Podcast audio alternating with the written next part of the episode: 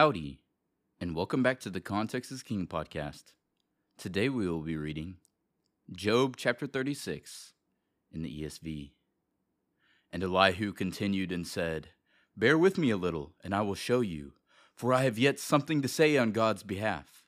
I will give my knowledge from afar and ascribe righteousness to my Maker. For truly my words are not false. One who is perfect in knowledge is with you. Behold, God is mighty and does not despise any. He is mighty in strength of understanding. He does not keep the wicked alive, but gives the afflicted their right.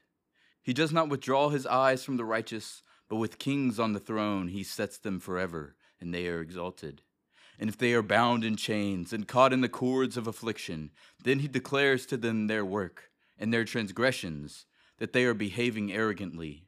He opens their ears to instruction and commands that they return from iniquity.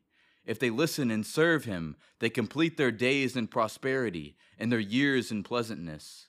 But if they do not listen, they perish by the sword and die without knowledge. The godless in heart cherish anger. They do not cry for help when he binds them. They die in youth, and their life ends among the cult prostitutes. He delivers the afflicted by their affliction and opens their ear by adversary. He also allured you out of distress into a broad place where there was no cramping, and what was set on your table was full of fatness. But you are full of the judgment on the wicked.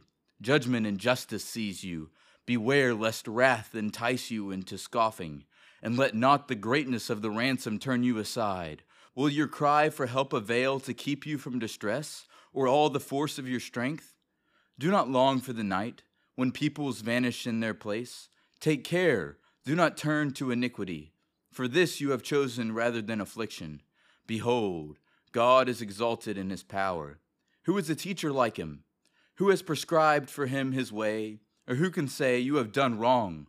Remember to extol his work, of which men have sung. All mankind has looked on it. Man beholds it from afar. Behold, God is great and we know him not. The number of his years is unsearchable. For he draws up the drops of water, they distill his mist and rain, which the skies pour down, and drop on mankind abundantly. Can anyone understand the spreading of the clouds, the thunderings of his pavilion? Behold, he scatters his lightning about him, and covers the roots of the sea. For by these he judges peoples, he gives food in abundance. He covers his hands with the lightning and commands it to strike the mark. Its crashing declares his presence. The cattle also declare that he rises. Thank you for listening to the Context is King podcast.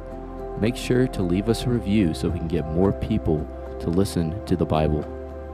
Go follow us on Instagram at Context is King underscore podcast.